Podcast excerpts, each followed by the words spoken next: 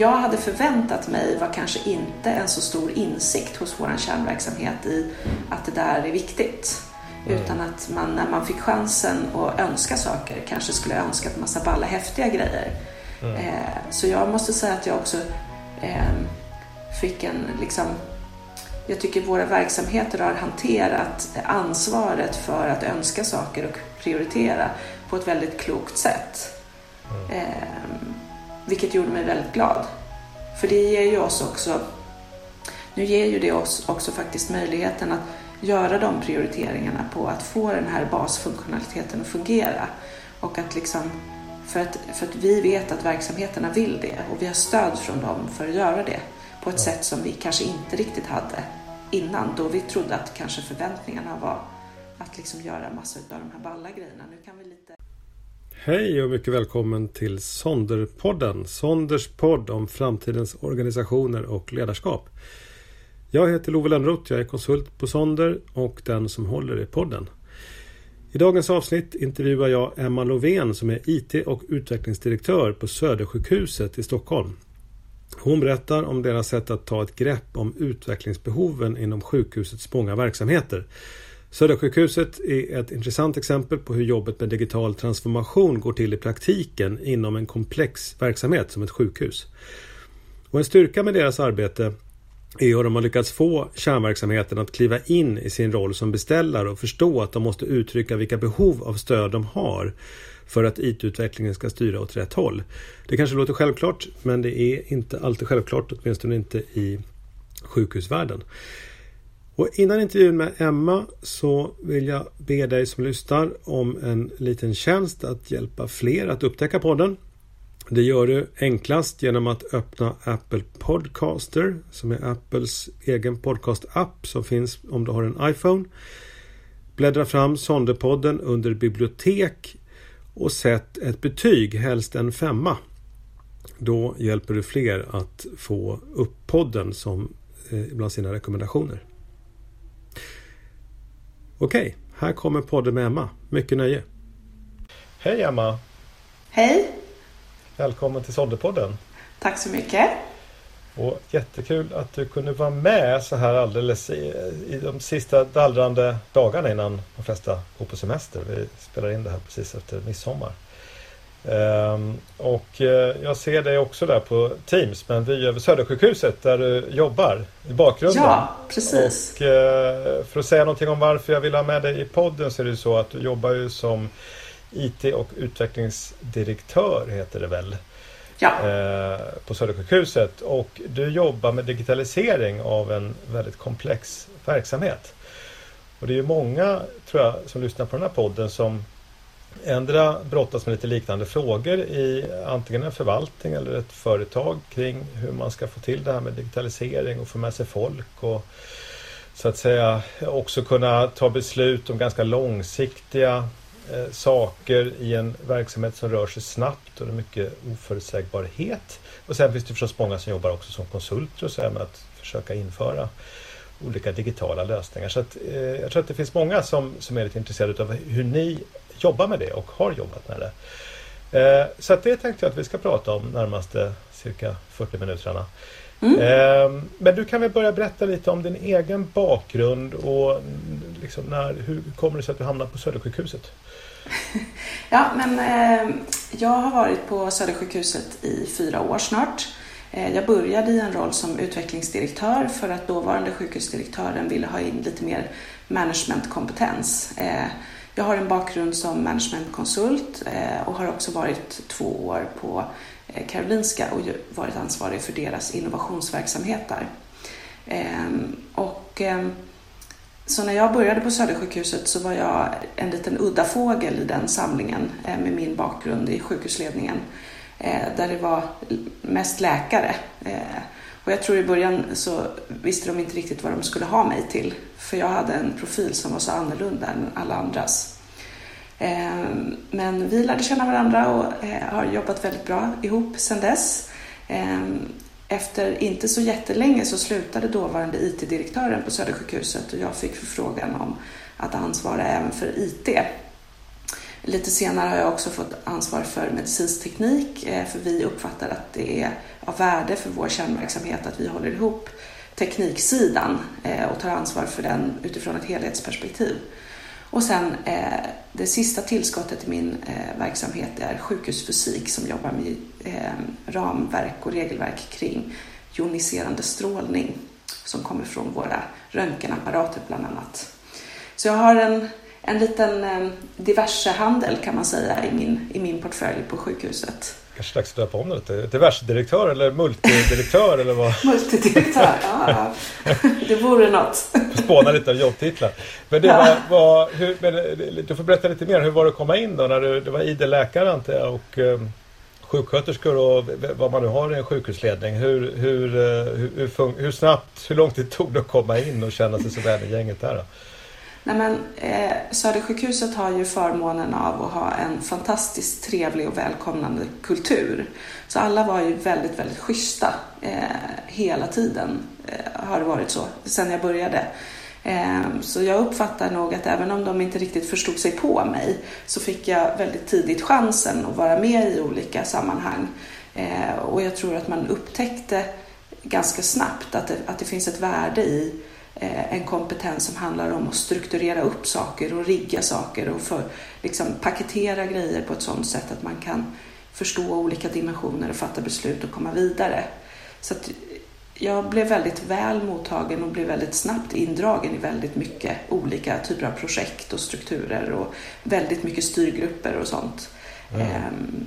Så att, och där tror jag att, att ehm, ja, men vi, har haft förmånen av att lära oss att kroka arm med olika typer av kompetenser för att uppnå ett bra resultat tillsammans. Mm. Så det, det var väldigt bra. Det, var, det har varit en väldigt kul och spännande resa och jag, är väldigt, eh, jag har ett väldigt starkt bultande hjärta för Södersjukhuset. Ja. Och, och hur, länge, hur länge var det nu som du har varit där på Södersjukhuset? Ja, men det är lite drygt fyra år. Jag började i maj för fyra år sedan. Mm. Ehm, och det var, det var en spännande resa för eh, de två personerna som anställde mig, de, de lämnade sjukhuset ganska snart efter. Eh, så jag har också fått förmånen att liksom omlansera mig till nya individer. Eh, eh men det har funkat jättebra. Så jag tycker att vi har ett väldigt, väldigt bra team i, både i sjukhusledningen men även de andra som, som jobbar. Eh, och det är väl det som har gjort att att vi har kunnat ta oss framåt i, i olika typer av frågor, bland annat då kring digitalisering till exempel. Mm. Och just sjukhusverksamhet och sjukvård är ju lite ökänd i digitaliseringsverksamhet. Men man brukar säga att det är den enda verksamhet som fortfarande använder fax. Ehm, Även jag om tror... jag själv har stött på rörpost inom regeringskansliet till exempel. Men... Ja, vi har rörpost också. Dessutom, ja. Men jag, jag, jag, tänker lite apropå, det är mina förutfattade meningar nu då, men utmaningarna som du stötte på då när du började där när det gäller just digitalisering framförallt. Vilka var de som, som du uppfattade? Ja, det var ju vi har ju liksom vant oss vid att ha vårt liv i en mobiltelefon nära till hands och appar för allting. Eh, och så ser ju inte miljön eller förutsättningarna ut i sjukvården ännu. Eh, och man kan tycka att det, att det borde vara så himla enkelt. Men det är inte så himla enkelt för det är så himla komplext och det är så mycket beroenden. Och vi har bland annat en eh, ganska man gjorde stora investeringar i våra byggnader på 70-talet på sjukhusen och sen investerade man inte så mycket och sen kom man fram till att nu när det var dags att, liksom uppgradera till moderna lokaler då var man nästan tvungen att bygga nytt. Och det har ju byggts nytt väldigt mycket här i Region Stockholm, på Karolinska och på Danderyd och på Södertälje och på Södersjukhuset. Och det är lite samma sak med vår IT-infrastruktur, att vi liksom vi har gjort en investering och sen så har vi skrivit av den och då kostar den ingenting eh, och den fungerar men till slut så måste den bytas ut och då blev det helt plötsligt väldigt, väldigt dyrt. Mm. Så att vi har ju en ganska föråldrad eh, nätinfrastruktur som ska bära allt det här moderna som vi vill göra. Som sätter ganska mycket käppar i hjulet för oss. Och det är väldigt stora kostnader associerat med att uppgradera det och det går inte heller så himla fort. Eh, vi har också haft en tradition av väldigt decentraliserad styrning av teknik. Har du haft pengar i din budget lokalt, då har du kunnat köpa. Vilket resulterar i att vi har extremt många system och applikationer och de är utspridda över sjukhuset eh, vad det gäller ägarskap och förvaltning. Och det gör att när vi ska, liksom, det är väldigt, väldigt svårt att ta ett helhetsgrepp. Eh, och de här, alla de här tekniska lösningarna och systemen, de pratar ju inte med varandra heller. Så att eh, information flödar inte mellan våra system utan det är mycket manuell handpåläggning. Så att det, är, det är svårt att ta ett helhetsgrepp och liksom göra någonting. Eh, så att i, ibland säger mina medarbetare att vi bara duttar. Eh, men det blir, det blir lätt att, att det blir små lösningar. Det är svårt att göra saker skalbara. Det är svårt att breddinföra saker. Också på grund av att kulturen är sån att man har haft väldigt mycket, eh, mycket möjlighet att styra över hur man själv vill ha det och skräddarsy och anpassa allting till sitt lokala behov. Mm. Och det, det är man inte riktigt villig att ge upp. Jag tycker att jag känner av att det är en kulturförändring på gång. Fler och fler börjar förstå värdet av att kanske anpassa sig till en mer centraliserad lösning och ge upp en del av det här skräddarsydda för att få en större genomslagskraft. Eh, men sen ska man ju också kunna gå från liksom insikt till handling. Mm. Och det, det, det är utmanande. Och sen ingår vi ju i en regional kontext också. Vi är ju bara ett sjukhus i regionen. Eh, vi är ungefär 10 procent av regionen i storlek. Vilket innebär att vi också sitter ihop med de andra vad det gäller vissa system men också vad det gäller eh, IT-driftsleveransen som kommer från en, en central aktör inom regionen. Mm. Så att vi har inte, vi har inte frihetsgrader att göra precis vad vi vill och vad vi tycker utan vi måste ju fungera i den regionala strukturen också. Så att alla de här sakerna gör att det, liksom, det är inte så himla enkelt som det verkar och som man skulle kunna tycka. Nej, precis. Det är, det är en komplex struktur i och med att man har så många olika parter. Ehm, ja. Och, och, och när precis, Region Stockholm är, inte så, är ju inte så vansinnigt centralstyrt som en del kanske tror utan det är faktiskt ganska stor, liksom, omfattande decentralisering kan man ju säga inom regionen överhuvudtaget. Men eh, jag tänker... Ja, man kan säga in... både på regionen men också inom respektive eh, Hos liksom varje vårdgivare så att säga. Ja, ja. hos varje vårdgivare ja. så är det väldigt decentraliserat i sin tur. Så att det blir flera led. Precis, exakt. Så det, det, det, det blir en, en, Ibland säger man att låt tusen blommor blomma heter det. det, ja. och, och det är klart den principen kanske kan bära lite väl långt när det gäller den här typen av frågor när man ska bygga infrastruktur och så att säga, få, få saker att funka för, för många över lång tid. Men jag tänker hur Jobbar du då, alltså när, när du kom in där eh, då när du började den här tjänsten och jag antar att du försökte liksom skapa en, en bild över läget eller försöka se vad, vad det var som var det viktigt att ta tag i. Och, och det jag tänker också, när det börjar sån här tjänst så blir det väl väldigt mycket brandsläckning och sånt eh, mm. som parallellt ska pågå samtidigt som man ska försöka tänka långsiktigt. Hur, men hur gjorde du för att jobba med det här lite mer strategiska långsiktiga perspektivet för att försöka liksom få någon sorts eh, ja, just helhetsbilden och, och en idé om hur du skulle jobba framåt? Jag tror det tog ett tag för mig innan jag började tänka strategiskt kring liksom, digitaliseringen och utvecklingen kring IT på sjukhuset. För att jag behövde förstå allting först. Så jag tror att i början så engagerade jag mig mycket i de här brandsläckningsgrejerna för att det var ett väldigt bra sätt att förstå vad det, vad det skaver mest hos oss. Ehm, och jag satt mycket i möten med våran eh, driftsleverantör och liksom jobbade nära i teamet och eh, kring på, i IT-verksamheten eh, för att lära mig. Eh, och det jag tyckte var väldigt påtagligt då var att den IT-verksamheten hade de lyssnar av med kärnverksamheten och liksom omvärlden och sen försökte man göra sig till tolkare av vilka behov som, som fanns och vad det fanns för lösningar. Och så jobbade man med att försöka införa dem. Och då blev det, dels blev det lite fritt valt arbete, vilka lösningar man ville införa i respektive verksamhet. Men väldigt ofta tyckte jag att jag hörde min personal fråga vad vill Södersjukhuset med det här egentligen? Är det här en tjänst som vi ska ha? Ska alla ha den? Eh, I vilket tempo ska vi införa den? Är det här viktigt det jag håller på och jobbar med?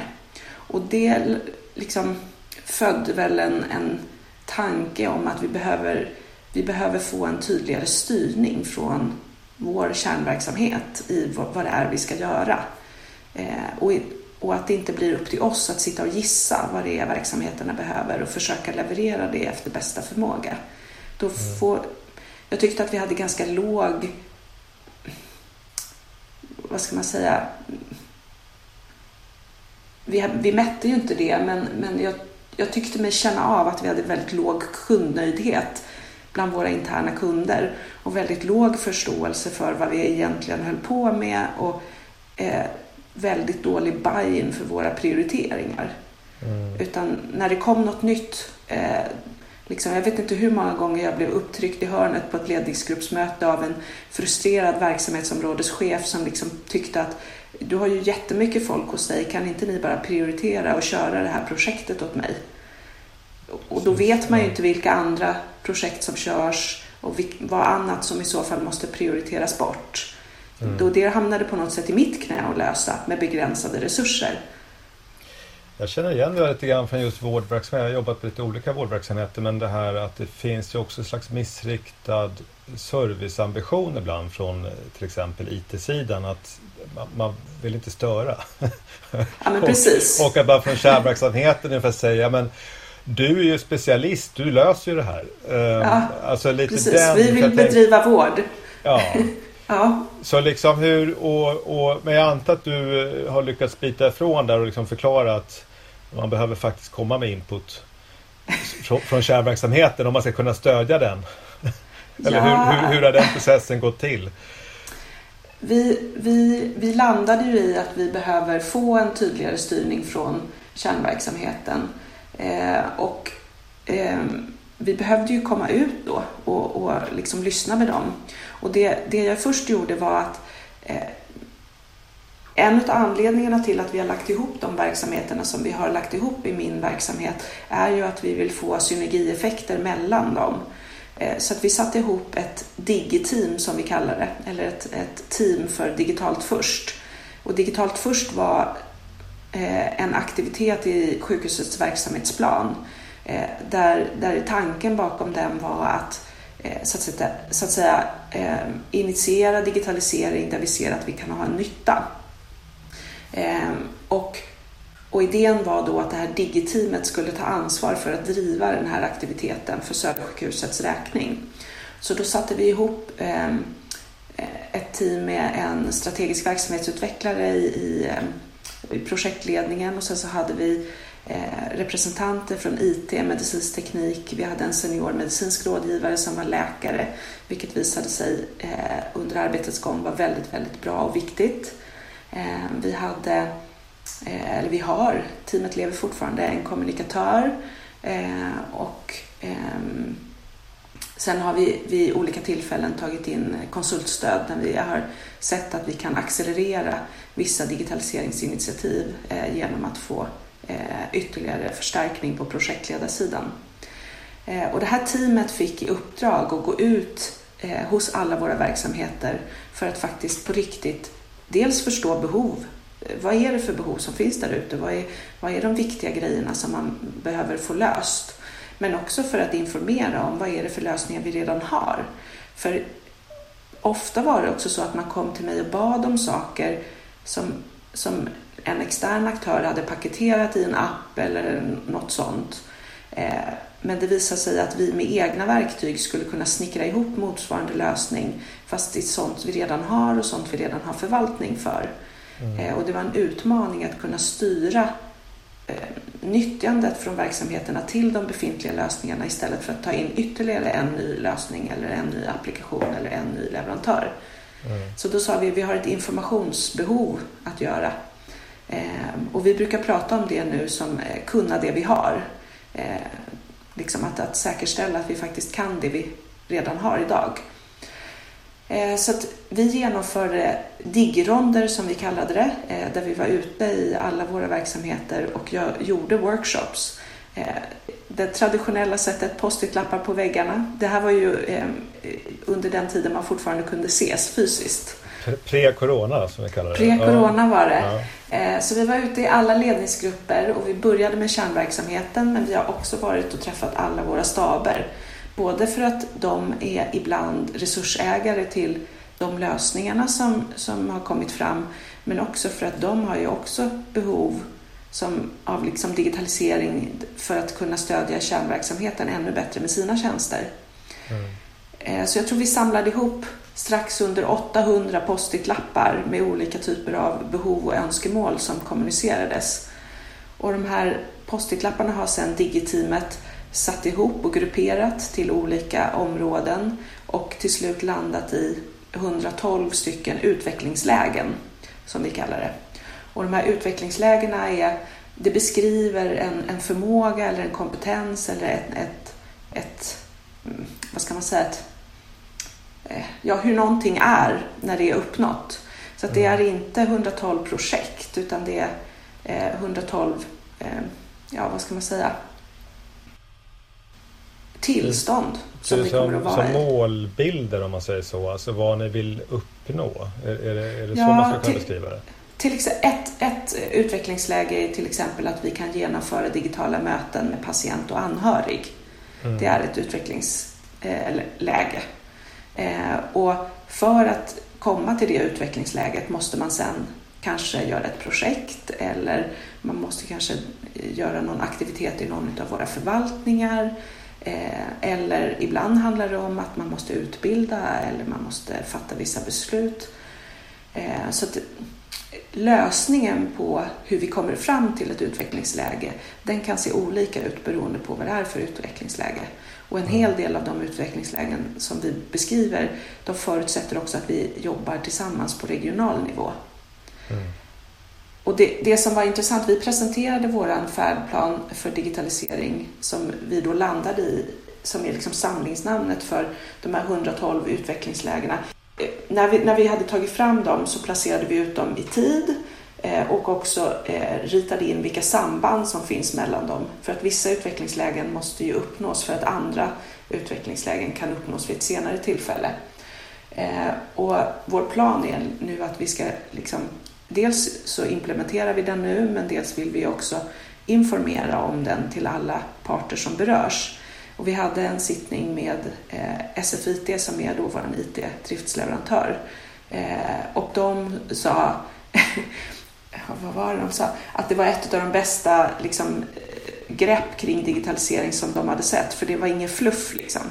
För det man kan se när man tittar på det här, det är ju Visst pratar vi om liksom AI och machine learning och vi pratar om liksom massor med såna här häftiga grejer. Men det verksamheterna önskar, det är inte sånt. Utan de önskar eh, att the basics funkar. De vill liksom ha eh, system som stödjer effektiva arbetssätt eh, och liksom inte skapar problem i deras vardag.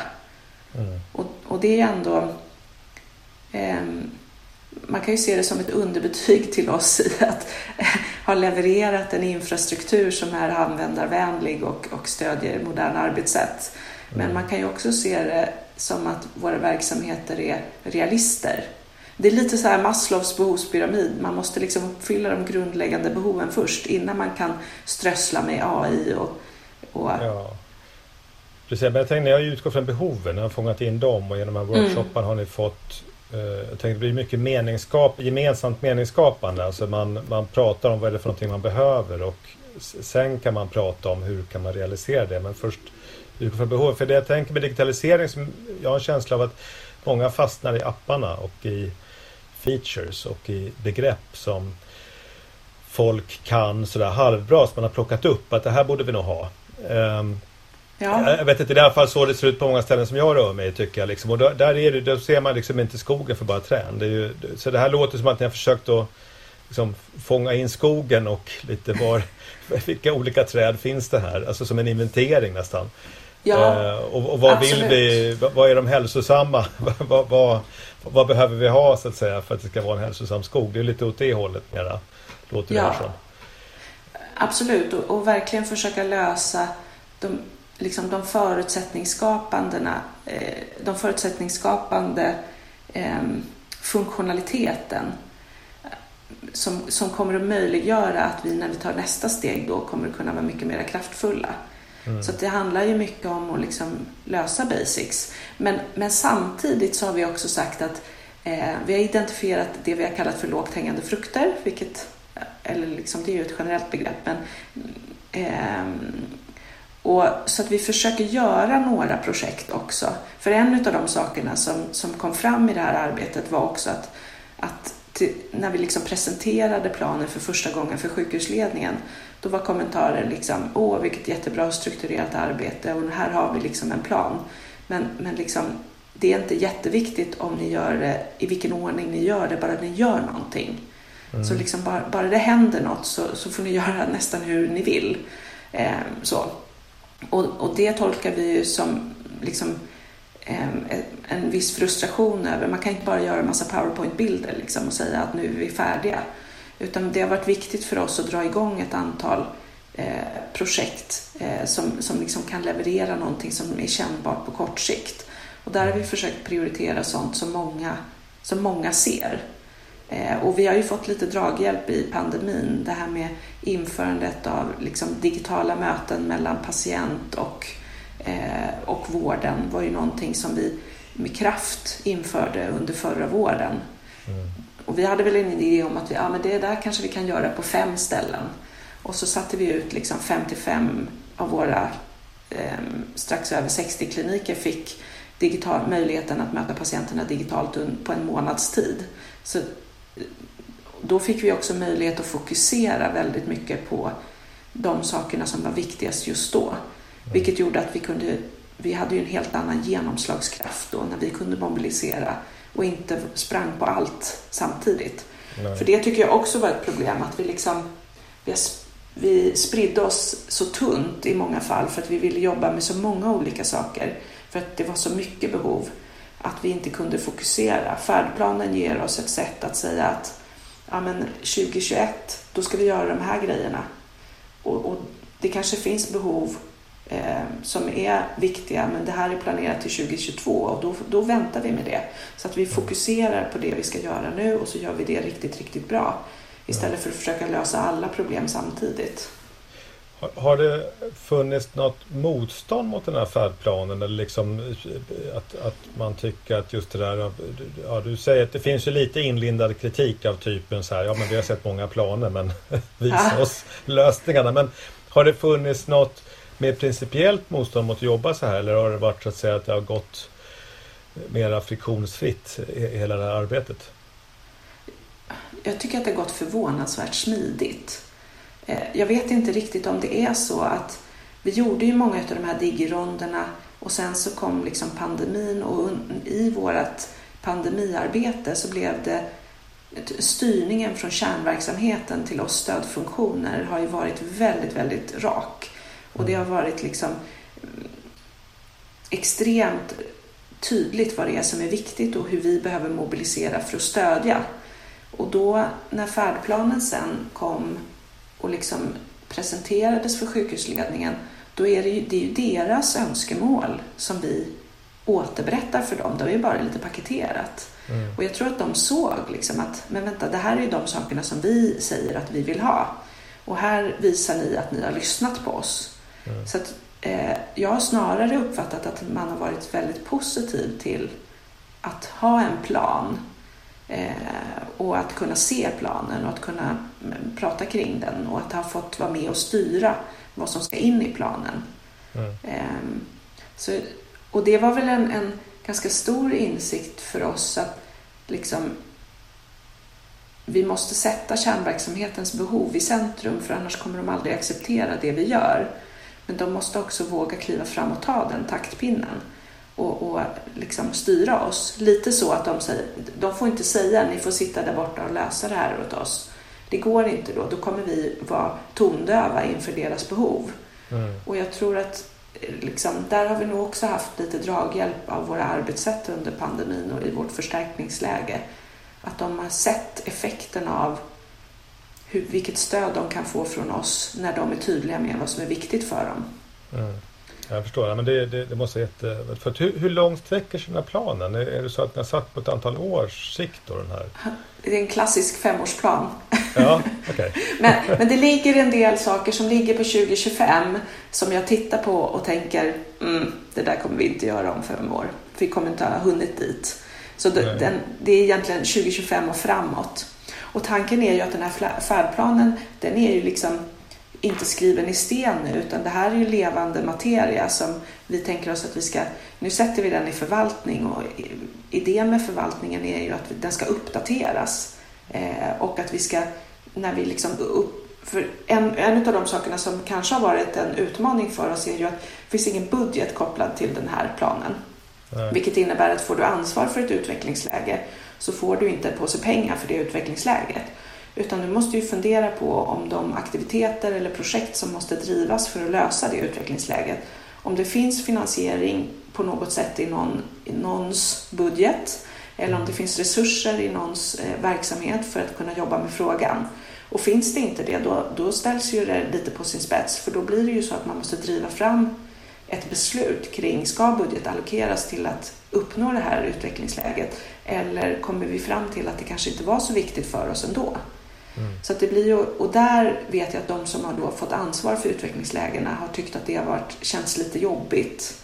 Att liksom det inte kommer med en budget för att lösa. Ja. Är, är, är detta de som har ansvaret, är det typ klinikchefer och sådana eller vad, vad, vad ligger ansvaret för utvecklingslägena? Jag skulle säga att majoriteten av utvecklingslägena hamnar ju inom eh, IT eller medicinteknikverksamheterna. Alltså inom min eh, inom mitt område där jag ser att en hel del av det som står där, det, det, har jag resurser för i min verksamhet för att driva. Jag har strategiska verksamhetsutvecklare och jag har kompetens eh, och en del av sakerna har jag inte resurser för och då får jag ju liksom driva den frågan. Men annars så är det ju en hel del hamnar på våra andra stabschefer. Om det gäller till exempel HR-systemen eller ekonomisystemen eller behov kopplat till sånt. Eh, och en del eh, saker hamnar i vår kärnverksamhet. Men jag skulle säga vi eh, jobbar ju i en PM3-liknande styrning av IT på, i regionen och på SÖS. Så att en hel del utav utvecklingslägena hamnar ju också på våra förvaltningsobjekt och i de mm. styrgrupperna. Där det är ett möte mellan kärnverksamheten och tekniksidan. Mm, mm. Och, ehm, för jag tänker just det, det påminner ju lite grann om det här man jobbar med processorientering där man har liksom sina processägare och man har processledare. Det uppstår ju ofta en viss förvirring, säkert när man har ambitionen att sprida ut ansvaret mycket i organisationen så sitter processägare som inte riktigt har koll på liksom hur, hur ska det här göras, vad är det här för någonting. Men det här låter ändå så att ni har valt en slags så här lite medelväg här att, att eh, det är mycket stödverksamheten ändå som håller i Ja. Alltså om man kallar det för IT-frågorna. Mm. Eh, även om kärnverksamheten är inkopplad framförallt som beställare. Att liksom man tar Precis. det första steget att kärnverksamheten lär sig ta sitt beställaransvar på något sätt. Liksom, mm. och, och, att man måste vara tydlig. För jag tänker att det är, det är ju i sig en resa att få in det här så att säga, beteendet. Att, att man förstår. Eh, ja. Vikten det... av tydlighet. Sen har vi ju eh, uppdraget för Digi-teamet har ju förändrats över tid. Eh, I början så handlade det ju mycket om att göra de här digironderna och ta fram färdplanen. Nu när färdplanen är framme, då handlar det kanske snarare om eh, att hjälpa till att följa upp och att hjälpa de som har blivit ansvariga för utvecklingslägen att förstå sitt ansvar och veta hur de ska agera för att det här ska komma vidare. Mm. Mm. Så eh, helt utslängd i ett stort ensamt hav är man ju inte. Utan det finns ju en, en stödstruktur som kan stötta i eh, hur man kan driva sina frågor i ett utvecklingsläge. Ja.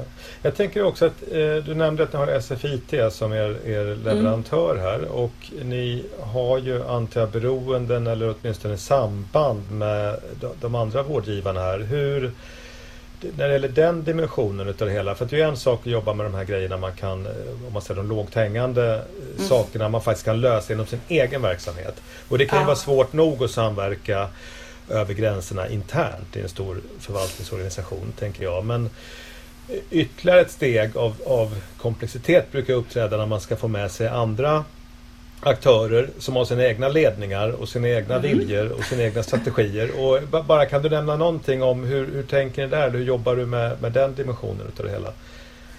Ja, men vi har ju, eh, dels så har vi ju en, en hel del samarbetsforum för IT eh, regionalt, både inom egenägd vård och liksom, eh, vi egenägda vårdgivare Eh, men också med regionen i, utifrån ett ännu större kontext med alla aktörer i regionen, även trafiken och så.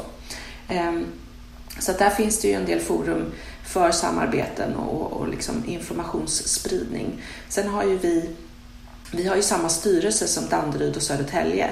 Så vi har ett, ett tydligt uppdrag också från vår styrelse och vår ledning att fördjupa vårt samarbete för att se om vi kan jobba över vårdgivargränserna för att stötta varandra och där har ju Södertälje varit väldigt eh, positiva och framåtlutade så de gör ju också digironder nu i sina verksamheter. Mm. Eh, och vi eh, presenterar våran färdplan och liksom, nu tänker vi oss att vi ska gå lite Eriksgata här med färdplanen för att försöka informera om ja, men det här vill vi göra, vilka andra vill hänga med? För att mm. se om vi kan kroka arm i ett regionalt kontext. Vi kan ju inte bestämma över någon annan, men vi kan ju uppmuntra andra att hänga på. Och sen vet vi ju eh, att eh, en del lösningar till exempel har vi ju redan, alltså vi ligger ju inte alltid först, eh, det ska man ju verkligen understryka, utan vi försöker vara smarta också och ta till oss det som andra har gjort. Så att den här videolösningen för möten med patient till exempel, den kommer ju från SRSO från början. Mm. Så vi, vi försöker ju liksom, och där höll vi oss framme tidigt och sa vi vill, vi vill vara första akutsjukhuset som pilotar när de hade eh, liksom testat i primärvården.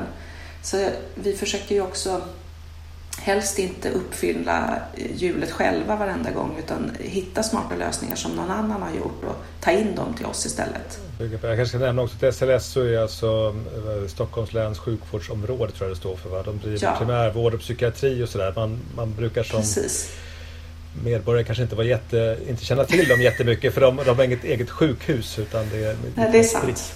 Men eh, jag tänker att eh, nej, men det, det, där är ju eh, intressant och eh, någonting som också finns som en dimension inom IT-utveckling det är ju det här eviga dragkampen mellan agilt och eh, Vattenfall. Eller liksom, jag tänker för PM3 och sådana förvaltningsmodeller och även egentligen jobba med långsiktiga planer och strategier. Det brukar man beskriva, beskriva som ett mer, vad ska jag kalla det för, vattenfallaktigt sätt att jobba. Att liksom man tar fram den stora planen och sen så bockar man av den.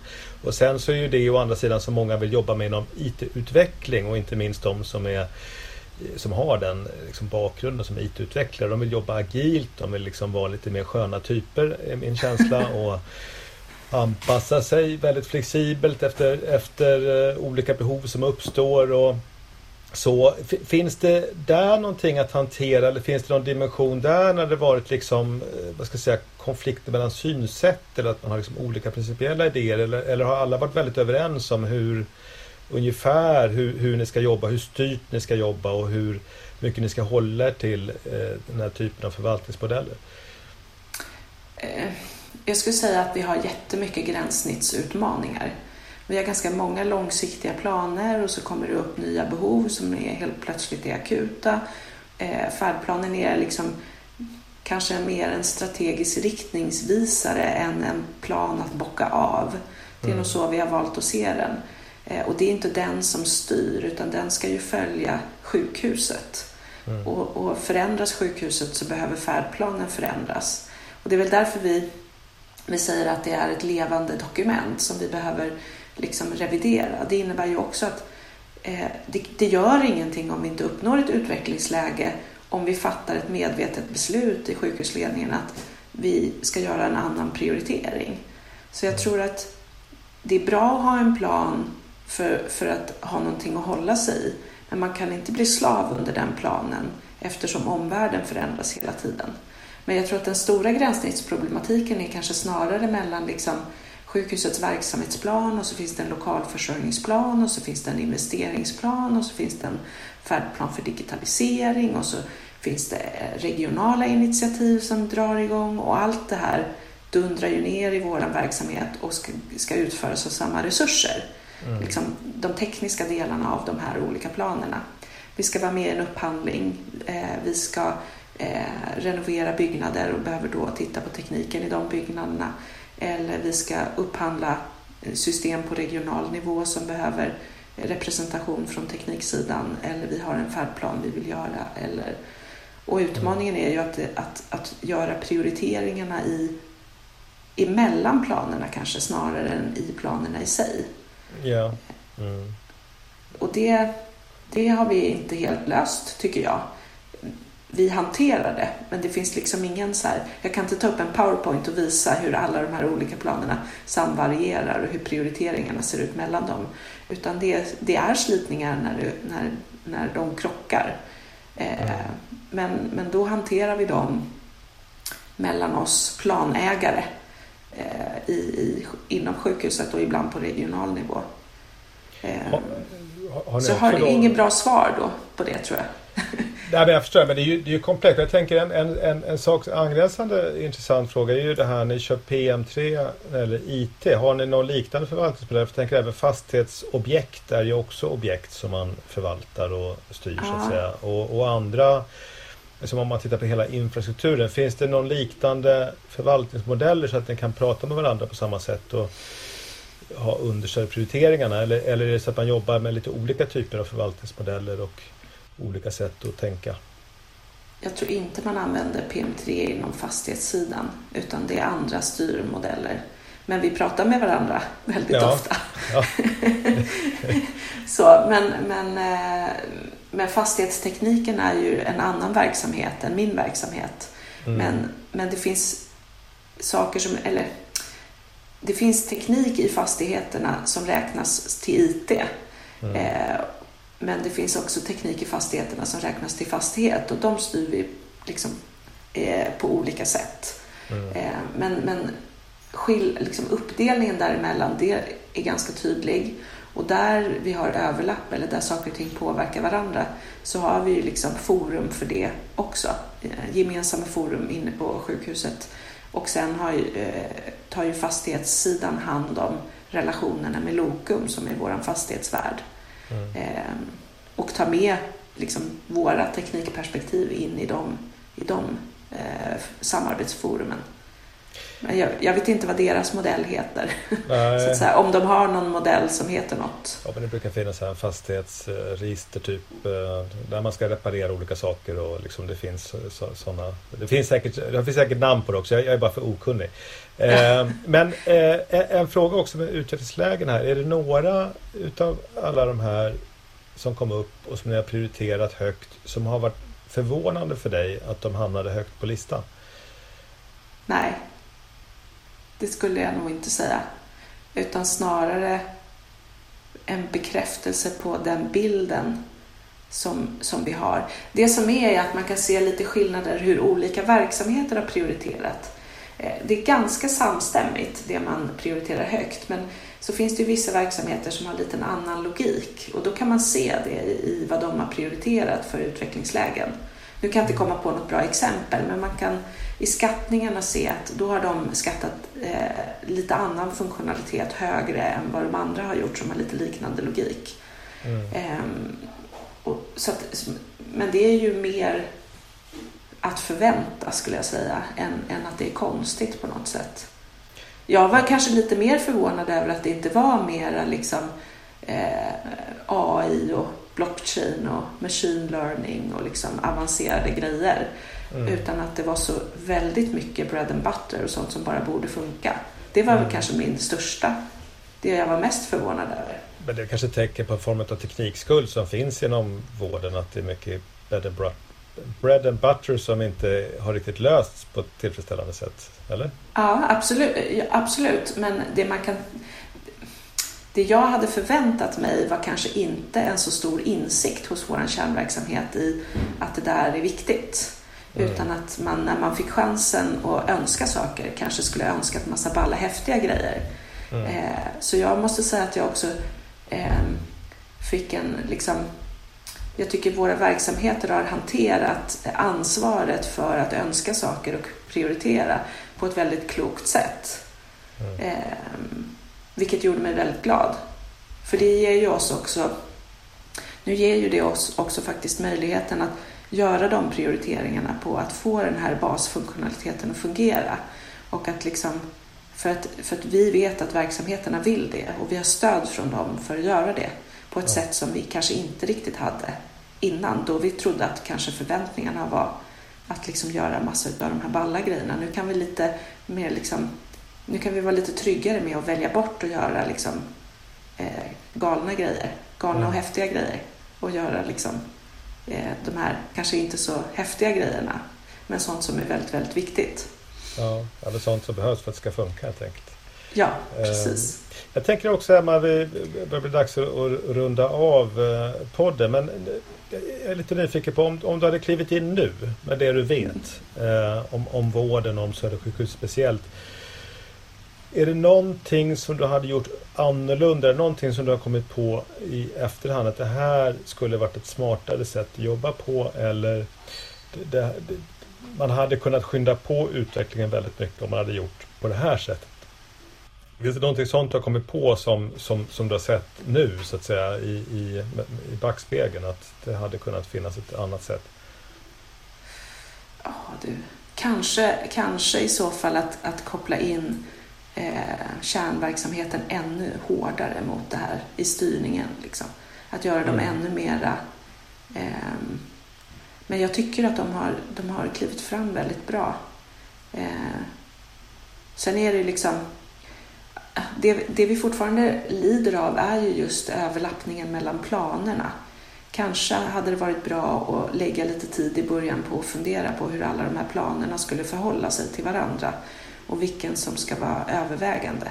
Det har ju sen kommit kommentarer om att vi hade när jag började på Södersjukhuset något som vi kallade för Resan som handlade om ett antal olika fokusområden som skulle utvecklas framåt eh, med lite ledord och lite sådana saker. Och den här resan var ju visionen kan man säga för, för utvecklingen för sjukhuset under ett antal år som eh, kom. Och den resan har, vi, liksom, den har nått sitt slutdatum. Och det, det man har hört är väl mer att eh, vi inte bara borde ha en färdplan för digitalisering utan vi borde ha en färdplan för sjukhuset och sen borde vi ha en färdplan för, för kanske kompetens och en färdplan. Alltså det finns många olika områden som skulle kunna ha färdplaner. Mm. Och, och även regionen kanske skulle ha en färdplan för digitalisering där man ser alla samband hur saker och ting hänger ihop. Speciellt så... nu jag tänker speciellt nu när vi valde att kliva ur FVM-upphandlingen förra sommaren. Den var ju lite regionens färdplan. Där hade man ju en idé om eh, vilka eh, vilka förmågor som man skulle få med det här nya systemet och eh, liksom någonting att jobba emot. Eh, och nu har vi ju inte riktigt det. Eh, och då tycker jag att det skulle finnas ett värde att ha någon form av plan regionalt också. Men FM var äh, framtidens vårdinformationssystem, va? Eller vad var det ja, stod för? Miljö. Ja, miljö. Ja. Ja. Eh, precis, det var ett stort projekt. Men det är, jag, jag, tänker att det du säger är väl jätteintressant och väldigt relevant det här att ni har ändå hittat, låter som ett ganska pragmatiskt sätt att åstadkomma en riktning och en, en, en strategi som inte, inte är för högtflygande utan som kan få acceptans hos de som faktiskt jobbar i, i kärnverksamheten och man känner ett visst ägarskap. Medan det som lätt blir i, i stora förvaltningar är ju så här Big Bang läge. Man ska ha ett gigantiskt program eller projekt som ska liksom lösa allt på en gång. Och då, jag ska inte nämna några andra eh, konkurrerande förvaltningar i Stockholms län just nu. Men vi, vi läser ju liksom om en del sådana här eh, vad ska vi säga, skräckexempel eh, där man just har försökt köra Big Bang lösningen. Det här låter ju som ändå en Ja men rätt pragmatiskt lite tråkig dock för jag tänker du, du, ja, du, du får ju vara med i våran podd där liksom. Sånt, sånt podd tycker vi själva är jättebra men den är ju liksom inte Dagens Industris första sida eller CIO eller vad det är man, man har. Jag tänker det finns ju en, ett mått av ego som kanske tänker jag är, är viktigt att man inte har för mycket av då om, om man ska köra en sån här grej som inte är den här liksom 100 jag kommer inte ihåg hur många du sa, hur många lägen 112. du hade. 112 lägen. Det, det, det, är lite svårare. Det blir inte den här gigantiska Big Bang-lösningen som man kan peka Nej. på och hamna i tidningen för. Nej, det blir det antagligen inte och det är ganska tråkiga utvecklingslägen också. De är inte så himla häftiga och balla. Men eh, jag har nog... Eh, jag är väldigt stolt över det arbetet som vi gör och jag tror att eh, liksom, vi försöker sprida vårt evangelium så bra vi kan trots avsaknad av Dagens Industri. Men jag tror att vi alla gillar att jobba lite så här. Eh, vi styckar elefanten i små bitar och så äter vi den i tuggor. Eh, men en sak som jag försöker göra i min verksamhet det är ju vi instiftade, nu kunde vi inte ha det här i år, men året innan så instiftade vi ju ett Nobelpris där vi delar ut Nobelpris i olika kategorier eh, och syftet med det är ju just att titta bakåt och se vad vi har åstadkommit. För det, vi tittar så himla mycket framåt och så blir vi bara frustrerade över allt det där som vi inte har hunnit med som vi vill fixa. Men vi tittar ju aldrig bakåt och klappar oss på, på axeln och säger bra jobbat liksom, utan vi är mm. alltid rullandes framåt på något sätt. Och, och jag tycker att det är lite mitt ansvar också att försöka stanna upp och titta bakåt och hjälpa medarbetarna att se allt som vi gör. Men jag mm. tror att vi det är lite Södersjukhuset också. Vi gör saker, vi pratar inte så himla mycket om det. Ehm, men, men nu har vi ju en kommunikatör i vårt digiteam och ett, en del av hennes roll är ju just att hjälpa oss att lyfta fram bra exempel. Så vi har ju, nu är jag ju med här i Sonderpodden, men vi har ju också börjat eh, med eh, små korta filmklipp som vi lägger upp där vi eh, pratar om digitalisering och om det arbetet som vi gör just för att försöka sprida både en stolthet för våra medarbetare kring det de åstadkommer men också att berätta om allt det fina arbetet som görs på SÖS. Så vi kanske jobbar med vårt ego också, kan man säga. Ja, jag säger bara lycka till och det, vi, vi, gör vårt bästa förstås för att sprida det här lite mer elefantstyckar Eh, sättet att, att ja. läsa saker på och hitta den gemensamma riktningen. Det är något vi ja, pratar mycket om på, på Sonder också. Men jättetack Emma. Eh, det, det kändes jättevärdefullt. Jag tror det är många som, som har anledning att titta lite grann på er också. Just när det handlar om pragmatiska sätt att lösa stora frågor. För det brukar vara lite så man gör i slutändan. Att, att komma framåt steg för steg. Faktiskt. Precis. Eh. Vi är, vi är alltid positiva till samarbeten eller kontakter eller om det är någon som vill komma och titta på vad vi har gjort eller så. Så det, om det är någon som lyssnar som nu är nyfiken så är ni välkomna att höra av er. Jättebra. Och vad gör de det då? Är det så att man kan kontakta dig direkt eller finns det någon brevlåda på Södersjukhuset man kan skicka in saker till? Nej, vi är inte så formella. Man kan kontakta mig direkt. Ja. det går bra. Bra. Fint Emma. Tack så mycket och ha en skön sommar också. Tack så mycket och tack detsamma.